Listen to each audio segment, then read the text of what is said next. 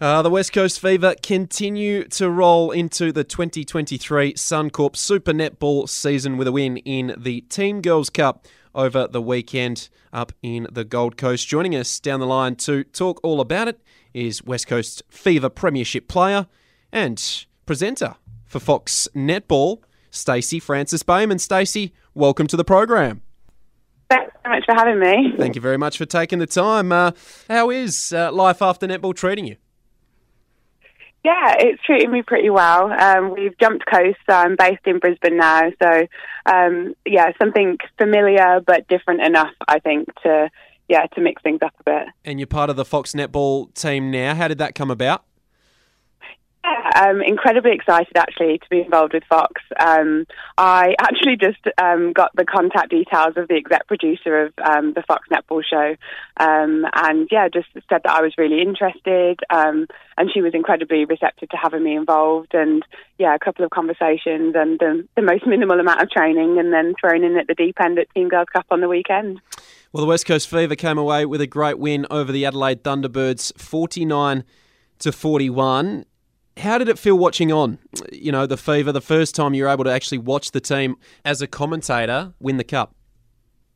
Yeah, it was. It was a little bit strange. I've I've kept in touch with all of the girls, kind of individually, and caught up with them as well, but haven't had the opportunity, um, yeah, to be like in or around the training environment, which I think had probably been quite good. Um, yeah, I was able to go in and do the dress presentation to Jordan Cransberg and to Kim Jenner, who are new into the team this year, which was really, really nice. And then, yeah, I was actually on sideline comms for, for some of the games throughout the, the, the series, which actually felt really bizarre. Um, standing kind of behind the bench, mm-hmm. listening in, and having some flashbacks to a few months ago when those instructions were being were being directed straight at me. What did it mean to close out your career with a premiership like you did last year?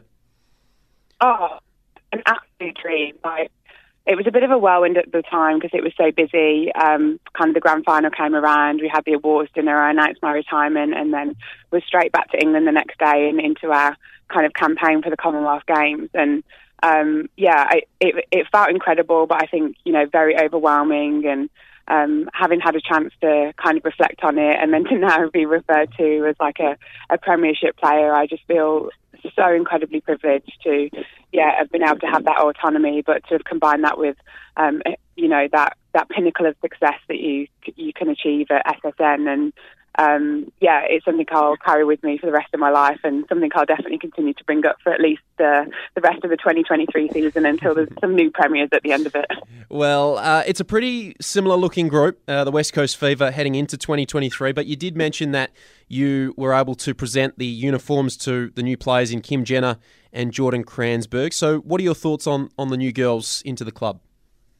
Yeah, I think they're they're great assets to the team, and it's they're already showing to have, slotted right in and to to be picking up the Fever style of play, but also to be bringing their own unique attributes to the environment as well. I think um, one of the, the greatest strengths of the West Coast Fever squad over the past few years is um, the versatility and the, the amount of combinations and um, yeah, just the unequivocal support that you kind of get whether you're on the bench, rolling on from the sideline, or a training partner. And I feel like adding those two girls to the mix and also um, the reintroduction of Nat Butler yeah. Um, just continues to to push that brand. How good was Nat? And uh, finished off the job uh, in the final with uh, a huge two point shot. Absolutely. Nat is a fierce competitor. Um, she's a very experienced campaigner. She's been there and she's done it before. And um, I know that she's incredibly grateful to be to be given the opportunity. And it's you know it's it's incredibly humble of her as well to be able to step herself back into that environment, but um, in a different position as a training partner. And yeah, she built throughout the weekend, and she has incredibly high standards for herself. And I know that she'll hope to continue to to improve as the season goes on. But um, I mean, she didn't look overly happy when that final goal went in um, immediately. But uh, I know that she'll be yeah she'll be thrilled at that and. Um, at her most prolific, she can put up a shot from anywhere in the circle, which yeah. is so important with the super shot rule in SSN. So, uh, what are your thoughts on this on this Fever team and what you saw from them across the weekend, particularly that final? It was really tight for three quarters. They pulled away in the fourth, doing it without Jhaniele Fowler as well, their MVP. Um, talk to us about what your thoughts are on the West Coast Fever and how they performed across the weekend? Yeah, I think it's incredibly exciting. They obviously opened the Team Girls Cup um, with a loss to the Swifts. Um, and so, to be honest, my opinion was, at the time was that they had every opportunity to have taken that, that game out as well, um, but had far too many unforced errors that kind of crept into the game. Um, but yeah, obviously went away, are incredibly receptive to feedback, have a really robust and consistent debrief process, um, looked at what they needed to improve on, and I felt like I really saw them them grow and them build, and the you know the Fever brand and the you know, the elite level netball that we saw last season come into fruition towards the, the end of the tournament. So, yeah, it was incredibly progressive. I, I don't even think yet that they're a complete package, mm. but I think a few messages then in terms of the, the depth and the variety um, of the team and that it isn't just, you know, one built on one or two superstars. It's, it's a whole squad effort. Can anyone stop Jhaniele Fowler in the competition? Is there anyone?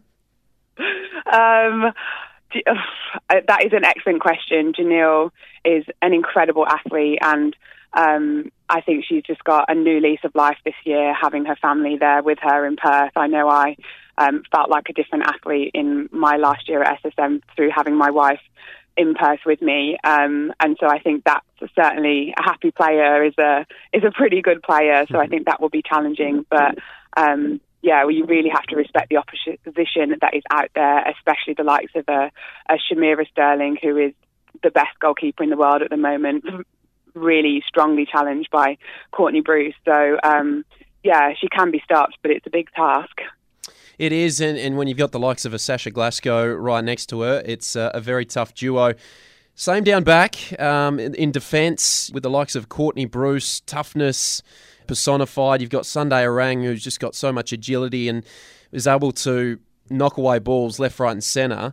It is quite a, a, remarkable combination. What are your thoughts on the defence of the West Coast Fever?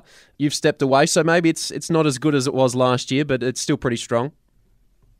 Oh, I certainly wouldn't say that. I feel like um, Kim and I are, are different players, but similar enough in that she'll be able to go in and you know fulfil some of the roles of which I was able to play, but also to add things that makes that, that group and that team um, even more dynamic. She is a great hunter of the ball, and I feel like there seemed to be a lot of confidence to to put her in the circle and have that partnership with Courtney because she's got a bit of a bigger physical presence than I did, um, which then gives them the flexibility of moving Sunday out. But yeah, Courtney and Sunday are um, an international duo. Like to have that diamonds pairing out there consistently week after week is, is incredible for the Fever. It's it's really good for the diamonds, and and Courtney is just in such fantastic form. Like I think it's so easy just to to you know not pay attention to the consistent consistency that she's able to put there out there game after game.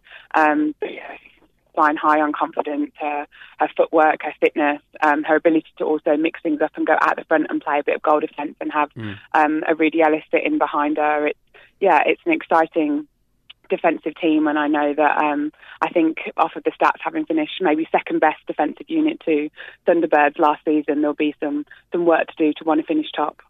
So, who are going to be the biggest threats to the West Coast Fever in this Suncorp Super Netball season coming up? Uh, we saw the Thunderbirds in the final. The Vixens finished third. Uh, great game winner by Kiera Austin in that third place matchup. Uh, who are going to be the big big threats to the Fever this year? Yeah, I think if 2022 is anything to go by, like every team is a threat. It was the the closest year of competition that um, we've ever seen, like with finals positions literally coming down to the last round and to goal difference. But yeah, it, you would be foolish to think that Adelaide um, aren't going to take on, you know, the accolades and the pressure that's been and the chat that's been put out there about them being um, premiership contenders. I think you can never write off the Vixens. They um, are an incredibly well-oiled machine and um, are very good at, at, at, what it is that they do. Um, although they have certainly shown, shown, that there are some chinks in their armour. I think after um, Team Girls Cup, and then yeah, gosh, I think Lightning will will definitely be wanting to be a lot better than they have been in previous seasons, and will be being led from by Belinda Reynolds, who was a previous West Coast Fever assistant coach. So yeah, the season's going to be fierce. Mm-hmm. Um, and I think already from the Team Girls Cup competition, the, there was shown a statement of intent by the umpires that they really just want to let play go, um, which I think brought an extra level of physicality and um, meant that the skill level had to be even higher as well. So 2023 is shaping up to be a ferocious season. certainly is. We've got a World Cup to look forward to as well. So plenty of great netball action coming our way in 2023. Stacey, it's been a pleasure uh, chatting on the program this afternoon. Thank you very much for taking the time and all the very best. You're welcome. Thanks so much. This chat about netball much easier than playing it, I have to say. well, we look forward to hearing you as part of the Fox netball team this season. And uh, there she goes, Stacey Francis Bayman. I thank her for her time on the program today.